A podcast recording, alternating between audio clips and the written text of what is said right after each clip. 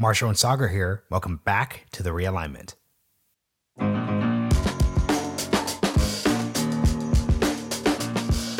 I think for a long time we've taught people and we've assumed that the way to prepare for the future is to like get really close to the machines. So major in STEM, you know, um, optimize your time so that you're never wasting any time, so that you're a maximally efficient, you know, productivity machine. Like learn to code, like all these things that we assumed would help people get a leg up in the new economy. Um, and that's really like not what I heard from the people I talked to for this book who are AI scientists and experts and CEOs. They said basically that we need to go in the opposite direction. We need to help people do things that only humans can do uh, and that robots can't re- can't easily replicate.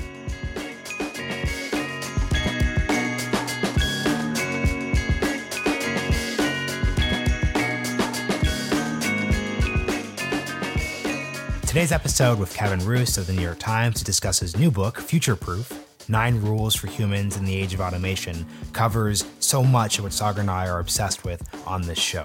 We discuss automation, whether it's a crisis or not, how we're reapproaching the way that workers should operate at a time when even their white collar jobs are up for grabs, how COVID is changing the world, and whether or not policies like UBI could actually make a difference. Of course, because it's the realignment, we also pivot to the discussion of content moderation and how we all operate online. Kevin, of course, hosted the Rabbit Hole podcast at the New York Times, which discussed how YouTube and other platforms could serve to radicalize people. We get into a bit of a debate about how best to respond to the dangers and the opportunities posed by the internet. A lot of great stuff.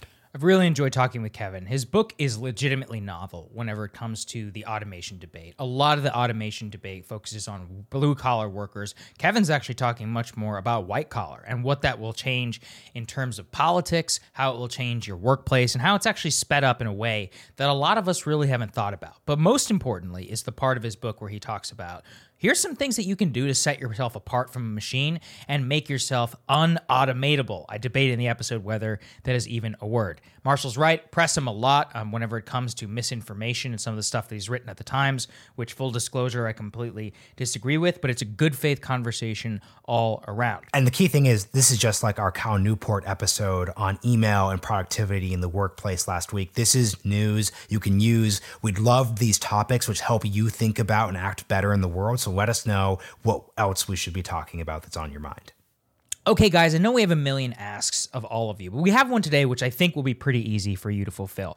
If you could help us out by spreading the word on this podcast to one of your friends or family, we would deeply appreciate it. Send them a link, tell them which episode is your favorite. Just say, hey, you should check this out. I don't think it's asking very much from some of you. We've noticed that that is the way that really we've been able to organically grow as long as leaving us a five star review on Apple Podcasts. If you can do one of those things, we would deeply, deeply appreciate appreciate it. The best thing about having more than 100 episodes out is we just have a really deep catalog that covers basically anything friends, family, coworkers, exes could really be interested in. So if you want to learn how to work better, listen to Cal Newport. If you want to learn about automation, the stuff that got people into Yang Gang, listen to today's episode. So go through the catalog, let us know what you shared, what people found relevant, and we'd really appreciate it. All right, let's get to the question and answer period.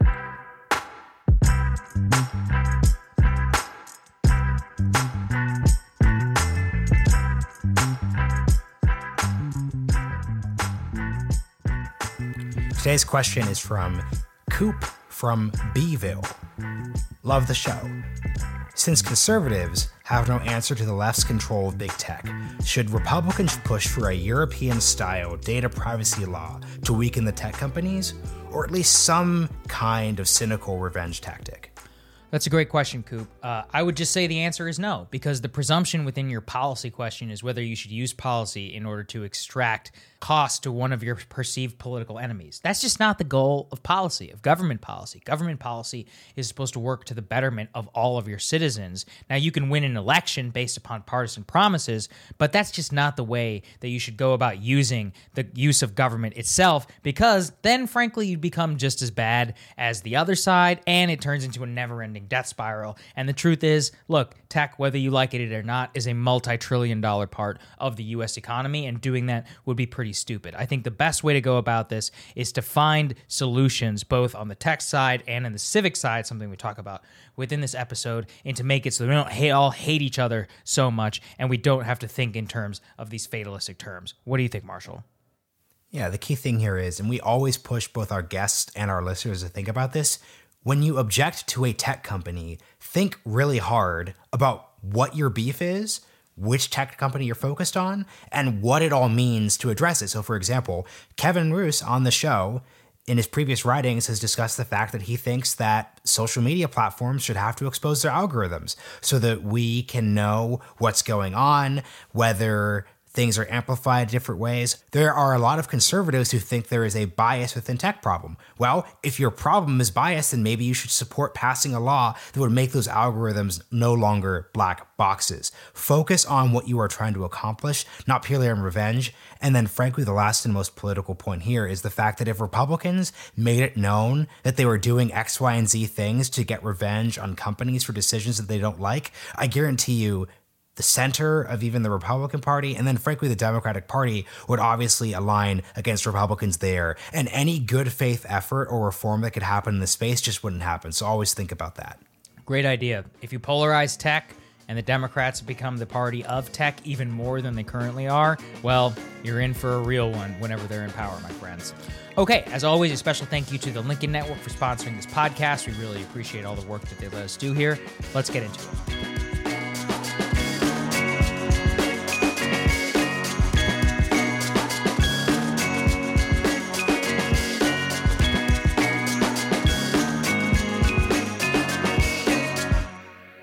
Kevin Roose, welcome to the realignment. Thank you for having me. Good to see you, Kevin. We're really excited to talk about your book, Futureproof Nine Rules for Being Human in the Age of Automation. Not merely because of the topic area, because just in reading the first chapter, you realigned, speaking to the title of this podcast, my perception of this issue when you made the really interesting point that the way our discourse on automation and everything's typically gone, it's focused on working class people. This probably has something to do with Andrew Yang and the discourse around UBI. But the point that you're making in this book is that looking into the future, this very well is going to be an issue which is going to affect white collar person. So a good place to start is let's just talk about your evolution of thought on this topic, going from being optimistic, semi anti Luddite to where you basically stand on publication date. Yeah. So when I started covering tech um, almost a decade ago, I was very optimistic about AI and automation. I thought, you know, this is going to be um, this is going to be great for people. You know, it's going to reduce the sort of number of mundane and repetitive tasks that we're doing. Um, and I was very skeptical of the kind of Yang style arguments about, you know, robots are going to come and take all the jobs. Um, and then I started sort of actually researching um, AI and automation. And I found that there's like a couple things that I think we get wrong in this debate. One is I think we're wrong to start having this debate in the future tense. This is happening to people right now. People are losing jobs, they're being displaced. Um, and that's happening in blue collar workplaces but more that that stuff has largely already been automated. So now the the real progress that's being made in AI is figuring out how to replace white collar knowledge workers. So people who are you know doing revenue forecasting and production planning and like all those kind of like analytical sort of managerial class jobs um, those are all being automated at a, at a furious rate. Um, and and I also think we make the mistake of of of thinking that this is about sort of um, you know this is about sort of physical robots. Um, and, and mostly that's a you know a science fiction trope. Uh, but a lot of this stuff is happening through software. And um, and so as i sort of researched what's been going on in the world of automation and, and ai i i got very pessimistic about not the technology itself, which I still think it has a lot of potential, but the humans who are implementing the technology. So I call myself a sub optimist now. I'm not a pessimist because I still think a lot of this stuff could be really good, but the way it's being implemented right now is is not so good. And a lot of the times companies are just aiming to replace people, get them off their payrolls, and not to make their working conditions better or make them more productive. We're approaching this in a very like substitutive way instead of trying to figure out how to use technology to help workers, to empower them, um, and to make them more productive this is the perfect opportunity for you to tell the boomer remover story, which just illustrates A, the replacement part, but B, if we're looking to the political aspect of this, we'll get into in a bit how this is going to become contentious very quickly as we go into the 2020s. Yeah, so this was an amazing moment. It happened pre-COVID. I was at a party in San Francisco, and um, and I you know started talking to this guy, and he introduced himself and said, you know, I have an AI startup, and I said, oh, what, what does your AI startup do? And he said, well, you know, we take we we we call it the boomer remover, and I was like, boomer remover, and essentially he he makes a software product that allows factories to kind of like uh, automate their production planning. So what what machines should be making which things on which days, and that has been a job for a long time that's been done by humans. And his product, he was saying, would would you know allow these factories and these companies to replace all their their boomers, their overpaid you know middle managers with mm-hmm. software, and like that was a remarkable conversation not only because it was like you know it was sort of a, a, catchy name but it was like corporate leaders are very very reluctant to admit that this is what they're doing. Um, generally if you talk to you know ceos of big companies they'll say yeah we're automating but we're not we're not trying to replace workers. We're trying to you know make them you know free them up. And give them a, a, chance to work on higher value tasks. But this guy was just coming out and saying what i think a lot of them feel deep down which is you know this is going to be great because it means we don't have to employ as many people. Right.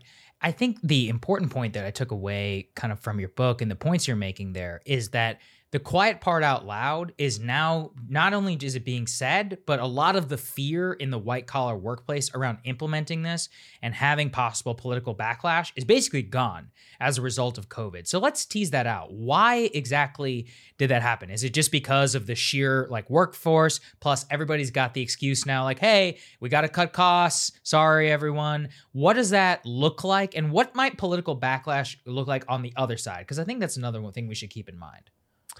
Yeah, well, I, I, this is a really important point and one that I think you're really smart to call out. I think that the COVID has changed the automation picture in a couple ways. One is it has dramatically sped up the adoption of AI by companies, both for sort of reasons that you know they're trying to keep their factories working while the humans are you know out sick or they're trying you know meat packing plants and mm-hmm. FedEx and all these companies are sort of automating more just to kind of stay on top of their existing orders and their their sort of you know their business. Um, but then there is this other group, and I, I just wrote a piece for this in the Times last weekend about sort of the the effect that COVID has had on giving executives a cover to do the kind of automation that they wanted to do anyway. Um, and I talked to you know a couple consultants, people who who do this work inside companies, and they were saying, yeah, like a year or two ago, executives would say, "Oh, I could automate the billing department, but you know, people would get mad at me, and I don't want to be seen as a job killer, and and the technology actually isn't that much more productive than the workers anyway, and I don't want the mayor of my city, you know, calling me to yell at me. Um, so I'm just going to leave that for now." And COVID has really sort of sparked a, a, confidence boost for those for those executives to say, well, let's just go ahead and do this because people are out of work. You know, no one's going to blame us for cutting costs right now, and and if the technology exists, we would be you know we would be stupid not to use it. So they're doing it at a at a pretty astonishing pace. Yeah, and I just wanted to underscore because I think when we say white collar, we have to try and define like what does that look like in the workplace. You pointed out, you know, an accountant. I was listening to your uh, appearance, I think, with Peter Kafka, and I really it really resonated with me because you were talking about your intro level job in journalism was basically like taking what was it earnings reports and then like writing that up.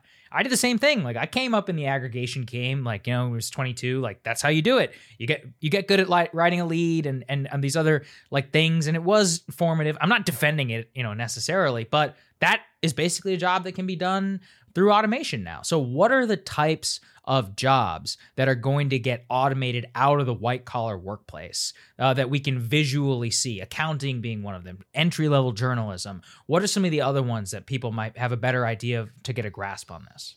Well, the, the Brookings Institution and, Stanford did a study um, a few years ago about this, and they they basically compared. They took the job descriptions that were available on public job sites, and they compared them with the language of patents for AI related innovations. And they found like the phrases that overlapped, like, you know, make mm. prediction or generate recommendation. And and then they use that to say, okay, what are the fields where um, where automation poses the biggest risk to workers? And they found that it was not blue collar work. It was not, you know, it was it was not like manual data entry. It was a lot of things like like you know marketing, um, like internal communications, like you know like sales forecasting.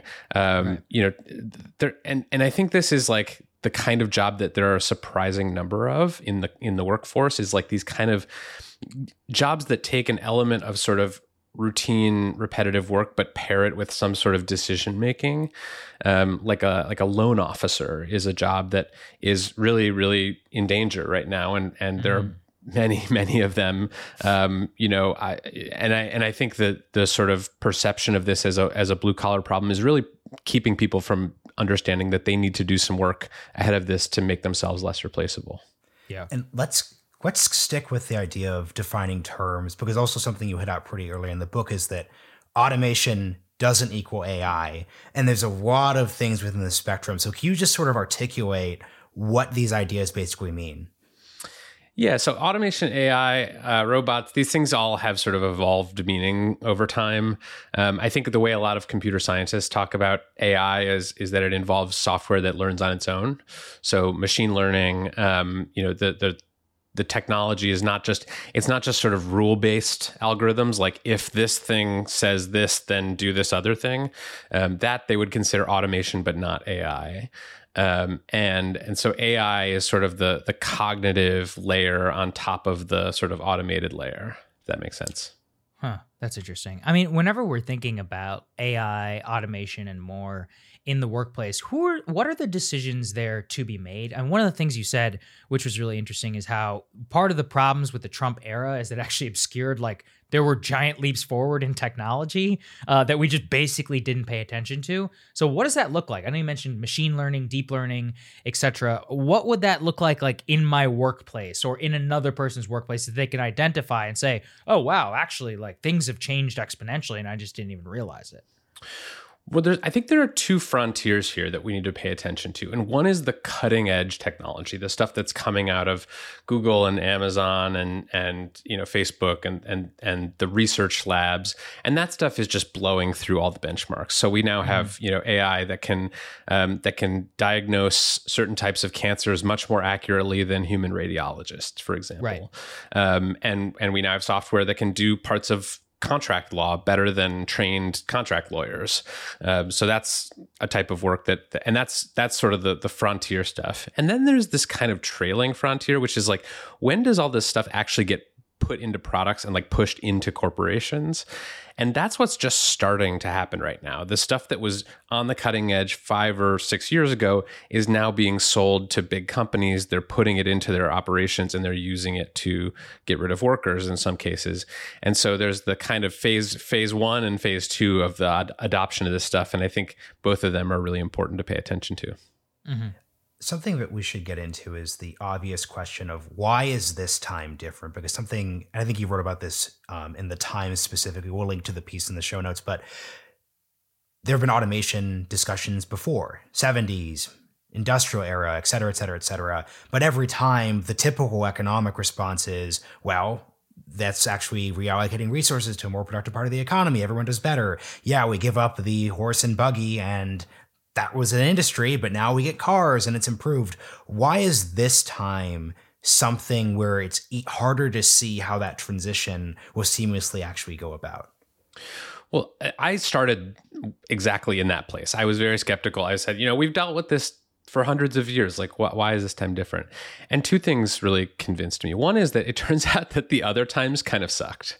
Like, if you actually go back and read huh. the literature, the newspaper reports, and the and the sort of coverage of of industrial automation in the first industrial revolution, like it was pretty bad for a lot of people. There was Dickensian, you know, horrible working conditions. You had child labor, um, right. and workers' wages actually didn't catch up to the increased productivity from the factories for like decades. So if you're like a worker who's in these factories doing this horrible work, like you're not actually seeing the gains from automation. You're just sort of paying the the, the price of it. Um, so that's sort of, I think we romanticize like how easy it was for previous generations to deal with these, you know, technological changes, but it really does, uh, it really does suck for a lot of people. And I think we, we, we miss that. And the second thing that makes this, that even if, even if, you know, that part doesn't concern you like the part that should concern you is that a lot of the automation we're seeing today is not the kind that actually creates new jobs to replace the old ones mm. so there's this concept that a couple of economists um, uh, Daron Acemoglu and Pascal Restrepo came up with. They they call it so-so automation, and it's basically automation that is like barely good enough to replace a human, but not good enough to actually make the company that installs it like 10 times more productive or develops some amazing new product that's going to create tons of jobs for people down the road. And they're literally just saying like what does Fred in finance do and like how can I program a bot to do exactly that? And maybe it's going to be a little worse than Fred, you know, but it's going to still sort of shave off costs out of our out of our, you know, payroll and so that's a good thing. So like an example of this would be like a call center that like gets automated and like I don't know about you guys, but like when I get an automated response on a call center, like I'm hitting zero. Like, yeah, I'm, yeah. like I'm like I, I'm like, give me a human immediately because this sucks, right? It's like a bad experience, but yeah. it's so it's that's not a case where companies are deploying automation to like make their products better or like you know get into some amazing new market that's going to like you know create tons of new jobs. It's like they're just replacing what a human did with like a slightly worse version that's much, much cheaper. The example you give that will resonate with literally anyone who lives in a major urban center is automated checkout as an oh. example of the definition of so so yeah. combined with the dynamic. So, can you just talk a little bit about that? Yeah. Yeah. So, th- that's a classic example. Like, those, those things aren't good. Like they yeah. don't they don't um, make shopping any faster. They don't make groceries any cheaper. They're not creating. I mean, part of the the thing that economists that make economists skeptical of this sort of automation is killing all the jobs argument is that the productivity statistics actually haven't really moved in the direction you'd expect them to. If AI and automation were creating all the, you know, we're killing all these jobs and making all these firms more productive, you would see like a sharp increase in productivity that you just don't see. So they've used that to say like, well, this isn't really happening. This is just a fake, you know, thing that people are worried about. But actually, what what Acemoglu and Restrepo right, and what I find pretty persuasive is that it's not that people aren't being displaced out of their jobs; it's that they're being displaced with like pretty crappy robots, mm-hmm. um, like grocery store checkout counters that don't actually make the economy more productive. They just allow the store owner to stock, you know, to staff fewer workers on a shift. It just like you know marginally makes them more money and provides in some cases a worse experience for customers. This is really important to understand. I think for the what do we do about it question, this is something I talked with Andrew Yang about. He's been on the podcast. Yeah, I've talked to him a bunch of times about this. There's like the inevitablest case in which you're like, okay, this is going to happen. That's why we need UBI. There's like the more Luddite case of definitely which I probably used to more subscribe to, but don't anymore. Of no, wait, like we have a choice. Like as a as a country, as a government, we can say no. Like we are not going to do this. But there was something, it's not libertarian necessarily, but that you put forward, which I love, which is wait, we also, as individuals, play a role in this. And so now that we've scared the shit out of people and we're like, hey, like, yes, automation could be coming for a job. The better part, I think the best part of your book is what can we do as individuals to make ourselves stand apart from machines and make sure that we're unautomatable, if that's the correct term. So go into that. You've got, you know, nine different rules um, and more, but just three, the top, not the whole yeah. thing. yeah, you don't have to get the whole thing. Uh, yeah, but the well, top line. Give us a yeah. top line on like why we can be different from machines. Totally. So there, the book is divided into two parts. The first half is about the sort of diagnosis of, of what's happening mm-hmm. in the mm-hmm. economy and what automation's doing. But then, and that's where the discussion usually stops. And that's the thing that really like I was so frustrated and pissed off about when I started researching this book. I was like, how has no one done the like, what do you do about it book? Right. Like it's all about the problem and it's not about the solutions.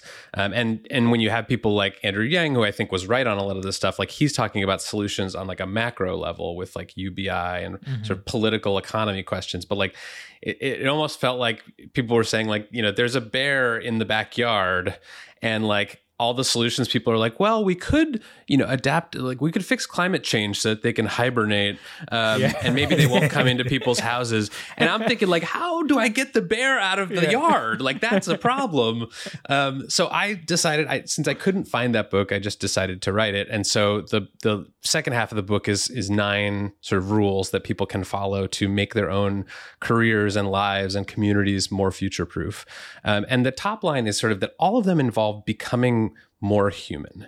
Um, I think for a long time, we've taught people and we've assumed that the way to prepare for the future is to like get really close to the machines. So major in STEM, you know, um, optimize your time so that you're never wasting any time, so that you're a maximally efficient, you know, productivity machine.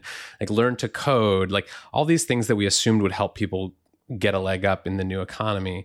Um, and that's really like not what I heard from the people I talked to for this book who are AI scientists and experts and CEOs. They said basically that we need to go in the opposite direction. We need to mm-hmm. help people do things that only humans can do uh, and that robots can't re- can't easily replicate.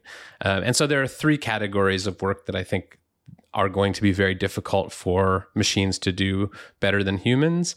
Um, and that's, I call them surprising, social, and scarce.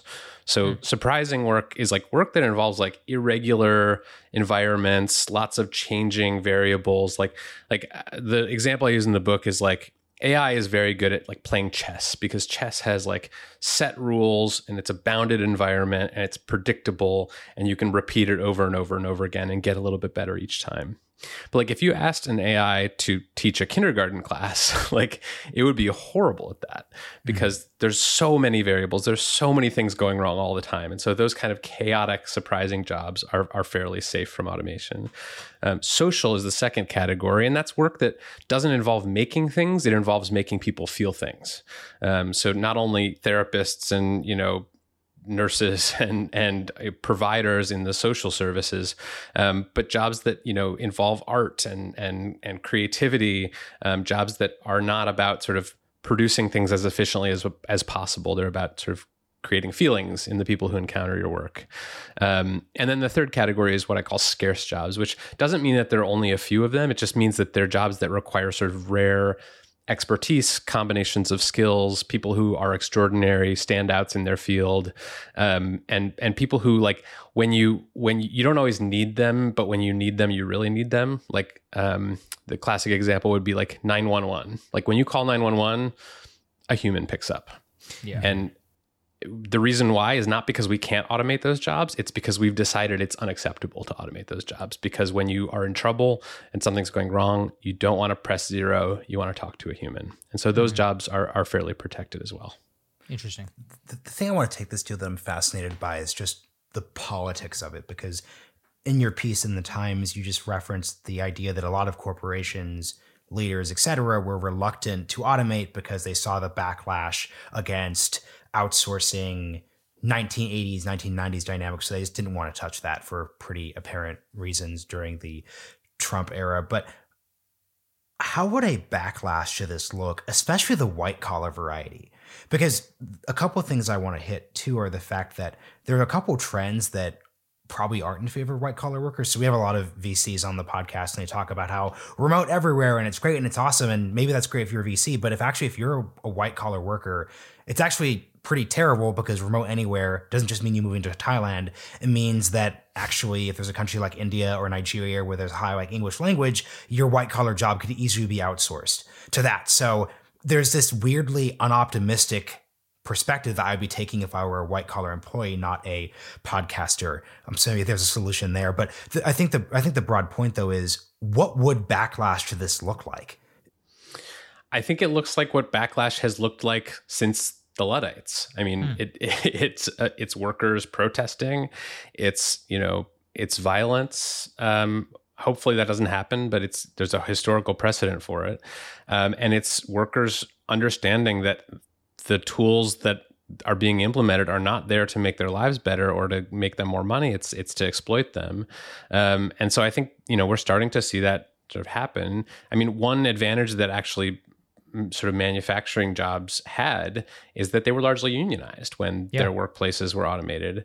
Um, and so unions were actually, I went back and read a bunch of the literature about the sort of automation boom of the 1970s in manufacturing work. And it was the unions who were doing things like insisting on, they had these worker automation councils inside the big car companies that you know before management would bring in a new robot to take over some part of assembly they would consult with workers and they would ask them you know what tasks do you want to automated you know what are the least fun parts of your job? How can we implement this in a way that's thoughtful and won't screw up your life? Like how and and and most importantly workers were able to negotiate for some of the economic upside of the automation. So it wasn't just corporate executives making more it was it was workers making more too and so i think that's what's really missing in the white collar world is the is the organized labor component that could advocate for a bigger share of the proceeds from automation so instead you're going to see a lot of sort of yeah, pe- people sort of organizing ad hoc uh, protests and stuff like that. But I don't think we're going to see strikes and and you know riots the way that we have in previous waves. Mm-hmm. What's what's fascinating about this, and this is an excellent topic because it's one where the consensus is still forming, so the language doesn't quite work.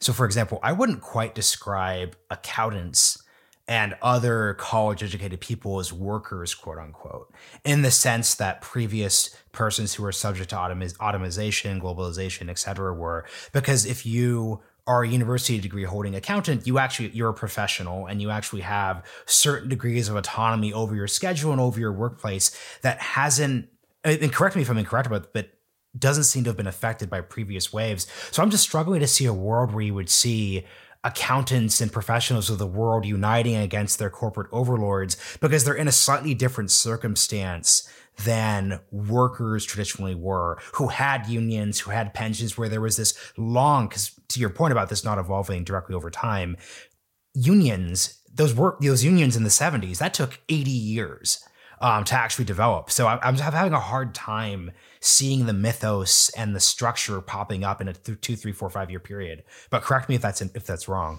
No, I think there's definitely like an element of this that you know we as white collar workers are late to in the sense that mm-hmm. we we have not yet sort of recognize that we are under the under the the gun as much as if not more so than than the blue collar workers. Um, so I think trying to raise awareness of that is, is what I'm trying to do, and not to make people alarmed, but just to say, hey, you, you, this is happening, and and you got to prepare for it because you don't want to be taken by surprise. But I think yeah, the, you're right that there aren't. We're not looking at a kind of slow. We don't have 80 years to do this, um, right? Um, and so I think there are going to be things that sort of happen before we're ready for them. And and by we, I mean the sort of workforce, uh, you know, us us working stiffs who get a paycheck for content. every two weeks. yeah, yeah, exactly. No, I mean like kings. you know, I'm in a I'm in a union at the New York Times, and I I um you know our contract actually has an automation clause in it, um, mm-hmm. which is not which is something that you saw in a lot of uh, contracts in manufacturing in the 20th century, um, but that is relatively rare. That's fascinating. You know, I, I heard you talk about this and I wanted to talk about it a little bit, which is in media, how this has manifested itself could have several different fourth, third order effects whatsoever. It's like you were saying, you know, whenever if things can be automated, then we have to make ourselves different. Um, I mean, I've certainly have like, you know, I was a White House correspondent. Now I have my show. I have this show as well, where I definitely say much more about what I think. You were talking about how you write, you know, a tech column. You write in the first person. You write with interviews. It's a reported column, but at the end of the day, it is Kevin's view within the New York Times. And it's no secret, you know, the, the Times hired friends of the show like Jay Caspian Kang. They've hired Kara Swisher and all this, like leaning hard into the personality. You quite literally can't automate that that, but you could automate other parts of the job. How do you think it's going to change journalism like this degree? Because there's, you know, as as somebody in the Times yourself, like you said, you have an automation clause. What what incentives does that tell the younger versions of us who are coming up in the business now?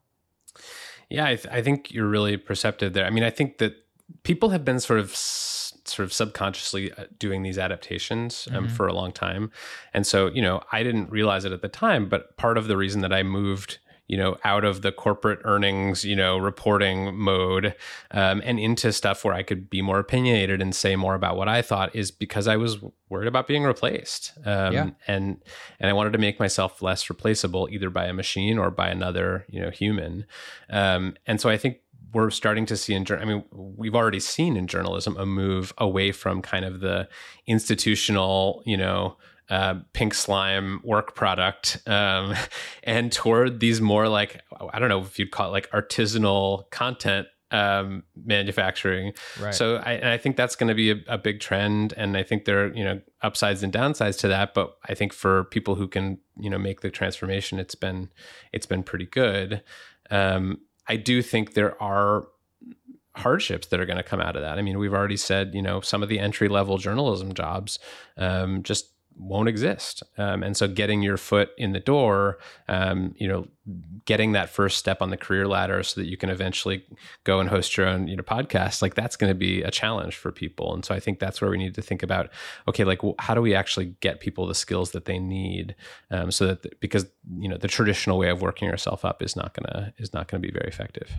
Mm. And, and, you know, for the second half of this, let's pivot to the topic that most listeners are going to know you from, which is really um, your work around content moderation, YouTube, social media platforms, um, Rabbit um, Rabbit Hole, um, excellent podcast that I suggest everyone listen to, narrative series.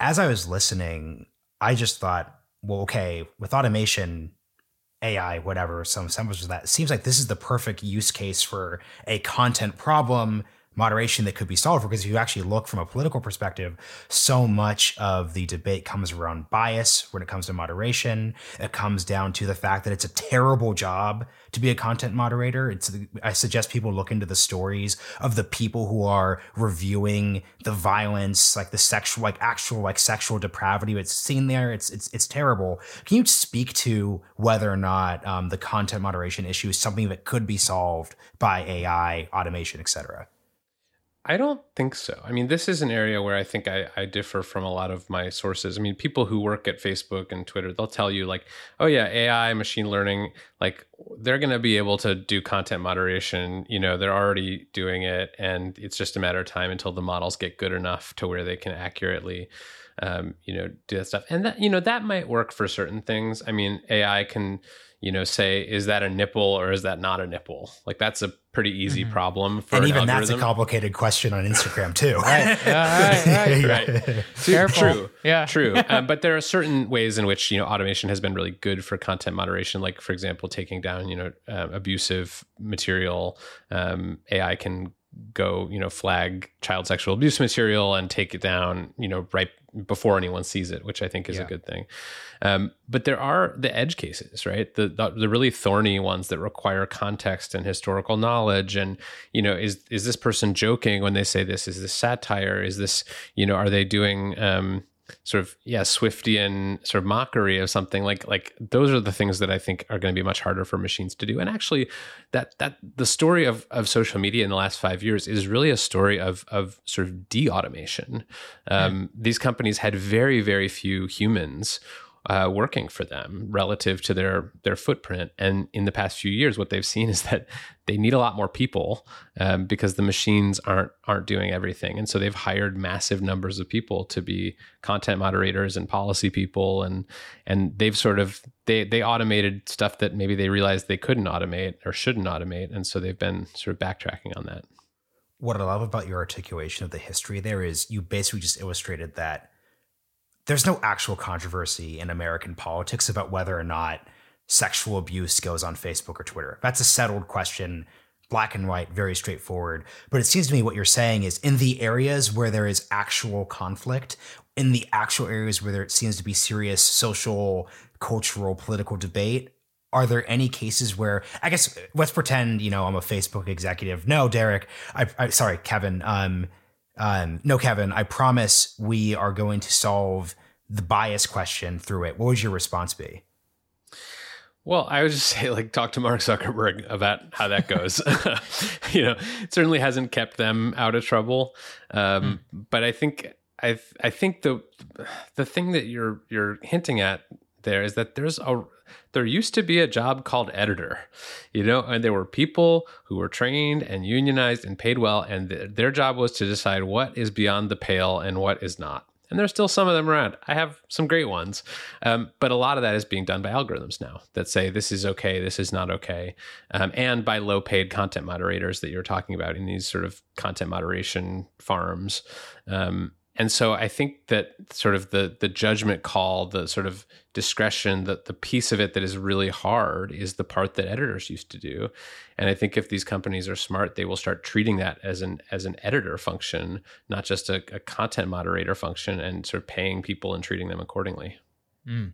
See, this is where it gets thorny. And cards on the table, large anti-establishment audience here, and all of there are like, mm, I don't really want an editor at Facebook, or I don't really want uh, these people to be deciding what I see and what I don't. And especially, and I, you know, it's funny you you brought this up. We've had like the rise of human uh, human centric decision making. I've actually seen it bifurcate in terms of left and right, both being more pissed off about the human centered decisions. So when we talk about this, what are the frameworks that we're going to use? I think you're, uh, I wouldn't say you're famous for, but you're famous amongst a certain set for the reality czar column, which if you read it, um, what you were proposing is a unified branch, you know, within the government that coordinates already. We have election disinformation office within the FEC. We have a COVID-19, you know, disinformation within the CDC. Having a government person oversee that, I think it's fine it obviously though struck a nerve um, amongst a lot of people because they you know distrustful of the new york times particularly distrustful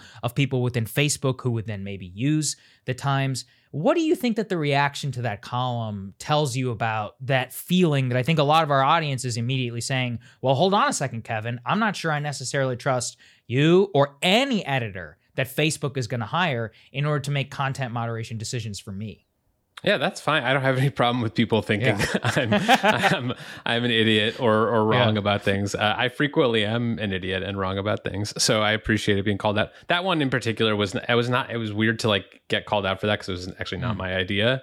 Um, but I I do think the sort of backlash has proved that you know we want people to be accountable. I think that like you know the sort of thing that legacy media has that digital media doesn't have is like a human accountability structure. So like hmm. someone, you know, publishes something in a newspaper that you don't like, you can yell at you, like you know who did that and you know who can yell at them or you can go yell at them, but like with tech companies it's all sort of obfuscated behind this like, you know, technical jargon and you know, it's the algorithm decided and we didn't decide. So and it's sort of designed to kind of shield them from accountability and to the extent that I think people are realizing that yeah, they're there are people at these companies who make these decisions. I think that's a good thing. I think it's good mm. to have that piece of the sort of Wizard of Oz like mirage toppled, um, and and I think that you know we need to understand that like even algorithms ref- reflect choices that humans make. Um, Cathy O'Neil is a, a, writer who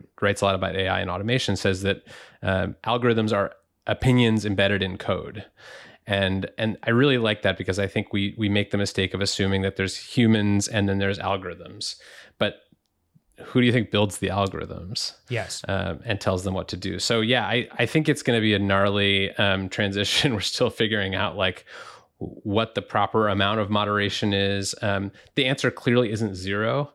Um, you know, we tried that. It was called 8chan, and a lot That's of mass terrible. murderers used it. Right.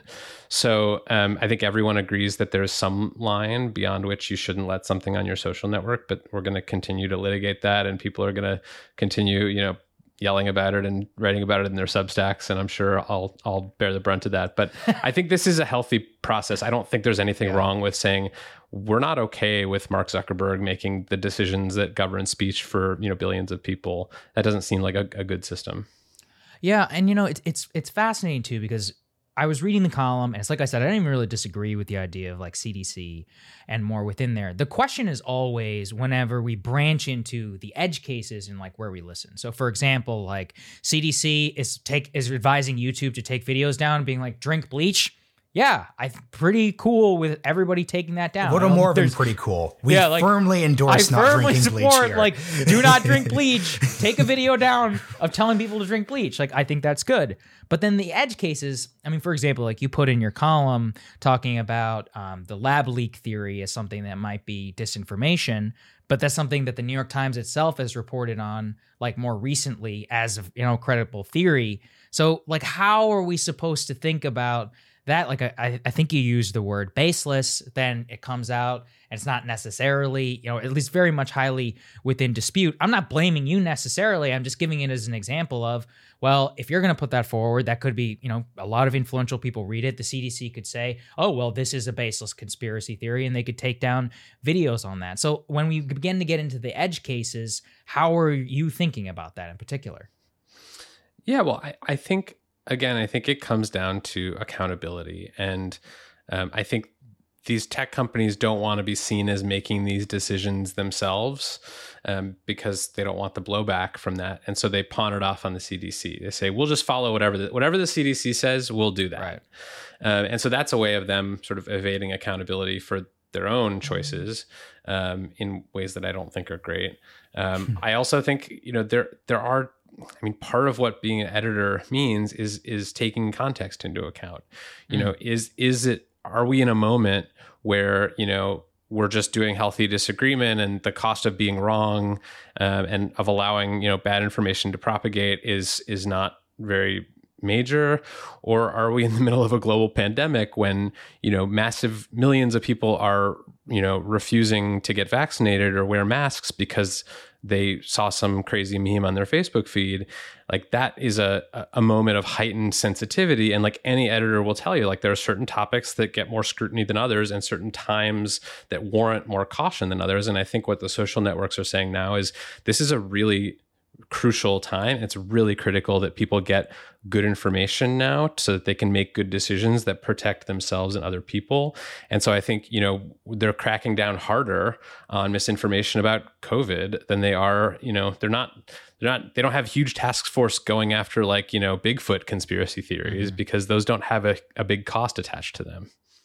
Yeah, and what's so tough about this is everything in American society inevitably becomes political. So it's hard to look at these things without that. But I, something I just wonder within the reality crisis framework is is it possible that this issue, at least in our current context, is semi solving itself in the sense that Donald Trump is off Twitter, he's off Facebook? I think it's anecdotal, but I genuinely feel as if both platforms feel less toxic now that that's in effect.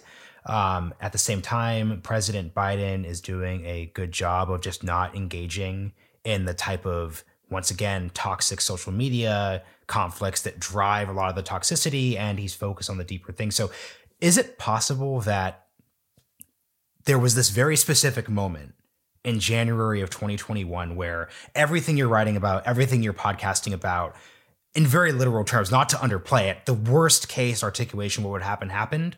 But because of the way Biden's handling it and because of the fact that Twitter's changing, right? You know, Twitter is. I see you have a Revue Substack, uh, not Substack. You have a Revue um, newsletter, which Twitter required, Hot. not a Substack. So Twitter is going to long form, super follows, pay for tweets. You have apps like Clubhouse, which are less. There's they're algorithmic, but they're less algorithmic. It's based upon voice. There isn't the application.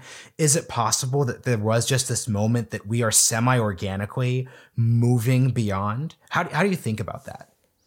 I think it's totally possible that we had sort of an aberration in the past, you know, four years um, because of the political environment, because the tech platforms were kind of asleep at the wheel in 2016 and didn't see, you know, how their platforms were being abused and manipulated, and that they're more attentive right now. I would characterize that as actually not an organic evolution. Like there are a lot of hmm. people who worked very, very hard to get these platforms to take this stuff more seriously, um, and and you know to take domestic extremism more seriously, mm-hmm. to take QAnon more seriously. I mean that didn't just happen, um, but I think I think you know what you're saying is like, will this just work itself out? And I don't think it will. I think it requires, hmm. um, I think it requires us to engage um, and and dispute and argue and and you know have these conversations and conflicts out in the open because ultimately what happens when we don't do that is that the tech companies do whatever they want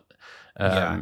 with no accountability and that's we've seen how that ends and it's not good and let me clarify this because when I said work itself out, I didn't, and you correct. I meant more in the civil society. Everyone's doing things, and that produces some sort of result. Um, but no, I, I think that's helpful. What were you saying, Saagar? Yeah, I just I don't know. I'm, I'm curious because I read there was a news. I think it was a it was an Axios this morning about how like news traffic is down 28 percent. I mean, look, like maybe that's a net good, right? Like maybe it isn't that good that Biden is not president. There's a 28 percent drop in news traffic. Yeah, that actually means a lot less interactions and hate and more. But like that seems i'm not going to say that that is a way that it worked itself out but people can't be more pissed about x y and z whenever they're literally not reading the news which i actually think is generally a good thing i'm curious i mean from your perspective on the misinformation debate one of the things i've always really bothered me is like okay well like how exactly did we get um, you know x millions number of people who are willing to believe x or y? And this is a right and left problem. I can tell you if having been hated by both sides um, whenever it comes to this.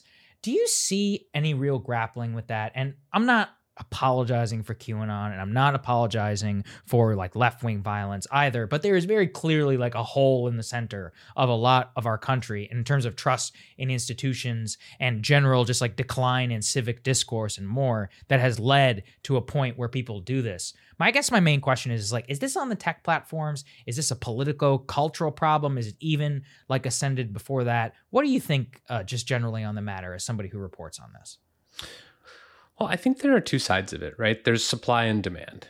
Mm-hmm. Um, the supply side is the tech platforms, and that's the part that you know I think for the last few years people have been grappling with and you know raising awareness of is like there is a supply problem. You know, if if you have a tech platform and it's 80% you know conspiracy theories that's not that's not reflective of the world that's a warped thing yeah um, and so that's you know has all kinds of negative outcomes for society. And i think you know we were right collectively to sort of worry about that and to take that seriously because there was a real supply problem.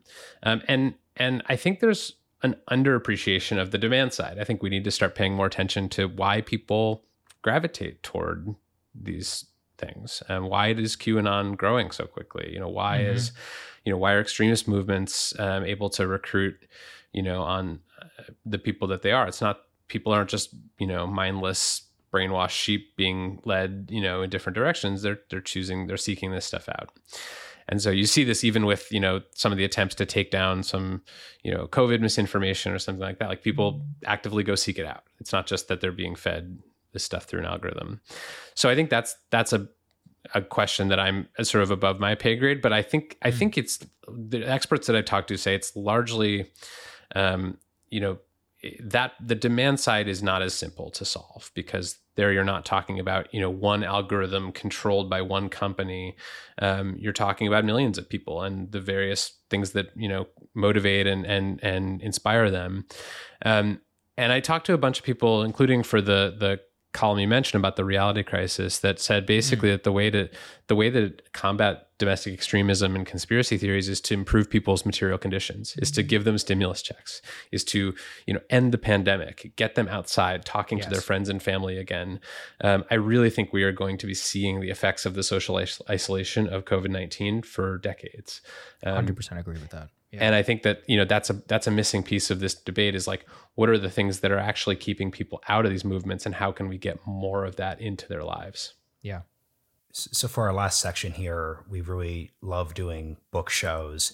So I want to just get updates on your two your your first two books, um, Young Money, which and the reason why we're talking about this is I think I think both books were really spoke to very specific moments in American politics and just life in general. So, um, The Unlikely Disciple, which was about your time at a prominent Christian conservative college, which brought back Bush, just looking it up on Amazon, it feels very holy crap. Bush just won re-election. The theocracy. There's. So, I'm not saying that's what you're saying, but that that was very much if you if you lived anywhere blue, if you lived in any blue state, that whole like we're going to secede to Canada, that really spoke to that moment. And then the second book, Young Money, um, which is about Wall Street after the financial crisis, which becomes incredibly relevant. Um, I was actually just listening to it on Audible because it's fascinating to listen to this um, in the context of Wall Street bets and the broader rhetoric and narrative there too. So can you just, for our last bit here, can you just update us on your thinking around like the first topic, Christians in America, especially younger Christians,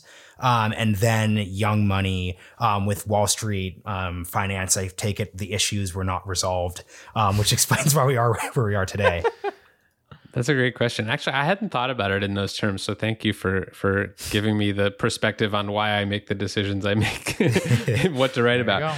Um, the evangelical community is is super interesting. I mean, what what you've basically seen in the last four years is that uh, religious um, identification has become much less salient, and political identification has become much yes. more salient. So young evangelicals don't say I'm a young evangelical. They say I'm a Democrat or I'm a Trump supporter or mm-hmm. you know mm-hmm. some variation on that. And so that's something that I think um, has been happening and will continue to happen. A lot of the young evangelicals, I guess you know people my age are not so young anymore. We're 30 in our 30s, um, but the the evangelicals I know around my age have really sort of polarized in the same way that the country at large has. Either they you know take their Christianity to mean like we need to advocate for social justice and raise the minimum wage and do all these sort of lefty priorities, or, you know, they're on board with MAGA and they, you know, they, they're sort of Christian um, fundamentalists who sort of believe that Donald Trump is the second coming.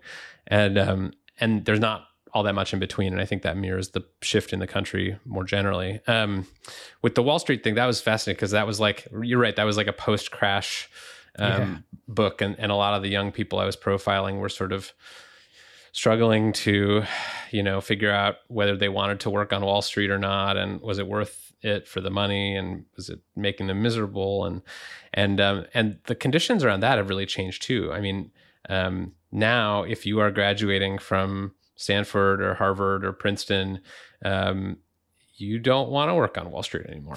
like you want to go work at Google. Yeah. Because um, they will pay you just as much and you'll get free food and you can wear, you know, flip flops to work and you don't have to, you know, spend all day making small talk, you know, with, with, you know, wasps from Greenwich. And, um, and so a lot of the sort of energy that used to go into finance now goes into tech. Uh, which is part of what got me interested in writing about tech. I was watching all my sources leave, you know, big banks and go work in tech, and I was like, "There's something happening here that is really hmm. interesting." So to fuse fuse your two dis, dis, disciplines here, uh, what did you make of Wall Street bets, GameStop? I mean, there's obviously been endless takes. I've been guilty of, of firing off a few myself. Some of us just couldn't help it in the heat of the moment. I mean, now that we, you know, we've had like a month to digest it, it does just seem genuinely fascinating to see this guy who points out something on Reddit gets basically enough people to believe him. It turns into a cause celeb. It turns into revenge for the financial crisis amongst some of the Wall Street guys that you That's covered. I mean, the, well, well, I'm saying it turned into a narrative around that. Not yeah. that it necessarily worked out. Actually, some hedge funders got quite rich off of the the redditors themselves.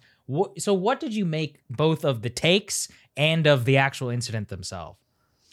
I, yeah, I thought it was fascinating. I was yeah. totally obsessed with that story, yeah. and I, I, I like read everything, watched everything, like was glued to it in a way that I don't think I've been in a long time to a story. Um, and I think part of what's fascinating is that it felt so inevitable. I mean, we've mm-hmm. seen Wall Street bets happening to every institution, um, to the media, to you know, to higher education, to you know, there have been sort of this this um, dismantling of authority and this sort of skepticism for like the official explanation for things or the the people who are sort of um, you know telling you that this is the way it is. Like we've seen sort of bottom up movements disrupt all those things. And and the mystery to me was why it wasn't happening to Wall Street yet. Um, and and there you go. It's it's um it's it's now happening and now every hedge funder has in the back of their mind like what if reddit piles onto this trade in the other direction? And it's uh, you know it's become something that they have to think about. So i i think it's totally fascinating. You know i'm a i'm a crusty old institutionalist. Like i i i, I work at you know a 170 year old newspaper and uh and I like it. So I'm I'm maybe you know I'm not um, but I'm not like spiritually um, you know, uh, skeptical of the Wall Street bets people. I think I think what they did is fine, and um, mm-hmm. and I I think it's going to keep happening more. I'm just interested as an observer of this stuff at the way social media is is sort of disrupting every institution, um, and I think we're I think that's going to be the story of of our time is sort of automation, social media, and how they are filtering down into culture and and commerce and politics. Hundred percent agree. For our last cue here, now that I've put forth the thesis that ties together your three very topically separate books, what is the inkling of what your Biden era book, or at least topic, not the book, but what is a very forward looking Biden era topic that you'd be interested in exploring next? Because I just, I love how like genuinely diverse your space has been. Um, like, what's something you're just thinking about that has nothing to do with the three topics we mentioned? Hmm.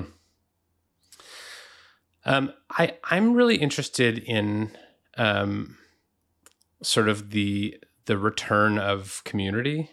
Mm. Um, I think that you know what we've been seeing now for decades is sort of you know this bowling alone thing of people you know they're not joining clubs they're not doing bowling leagues they're not you know they're not joining their church choir you know there's a sort of flight from community um, and i think I think you know what's going to come out of the pandemic is some people, you know, introverts, people who who never wanted to like be part of those groups anyways, have probably done okay psychologically during the pandemic. But there are a lot of people who are going to rush out as soon as the, as soon as it's safe to do, and they're going to join their local knitting club. They're going to, you know, they're going to go to concerts. They're going to go to church. They're going to, you know, people. We're social animals, right? And so I think the the Biden years, you know, there'll obviously be tons of stories about technology, but I think we're starting to see now that people are really aware of what's happening to them as a result of technology that they've become more atomized more polarized more maybe more extreme in what they believe. And so i think actually things like clubhouse are super interesting to me. Just mm-hmm. technology aside it's just like a, a, different kind of conversation is happening there. Um, and i think that's in some cases a response to how people are feeling about what social media has done to them um, and wanting an escape from that Completely agree. We both have been enjoying Clubhouse. Maybe we'll see you on there sometime soon, Kevin. So we appreciate you joining us, man. Fantastic book. Can you tell everybody where do you have a preference for where people buy it or anywhere you like? You can go to futureproofthebook.com and all the links are right there. Buy it on your platform of choice. Um, download it on the dark web, whatever. Uh, it will also be available make on it our into bookshop, a, so make it into an NFT and and yeah. you know sell it for a million dollars, whatever. Just uh, you can sign up See, there. And I also I want to buy. I want to buy the original copy of your book on the NFT. Let's start a bidding process. I've been I've been thinking about yeah. it. I'm not sure how yeah, Random House would feel about that, but um, I'll, I'll, talk to him. Man, someone's gonna be the edge case for that. You're yeah, yeah that's it. If you, if you just, happen. yeah, that's the that's the thing. Yeah. Okay, totally. thanks, man. Appreciate it. Thanks, thanks guys. Appreciate it.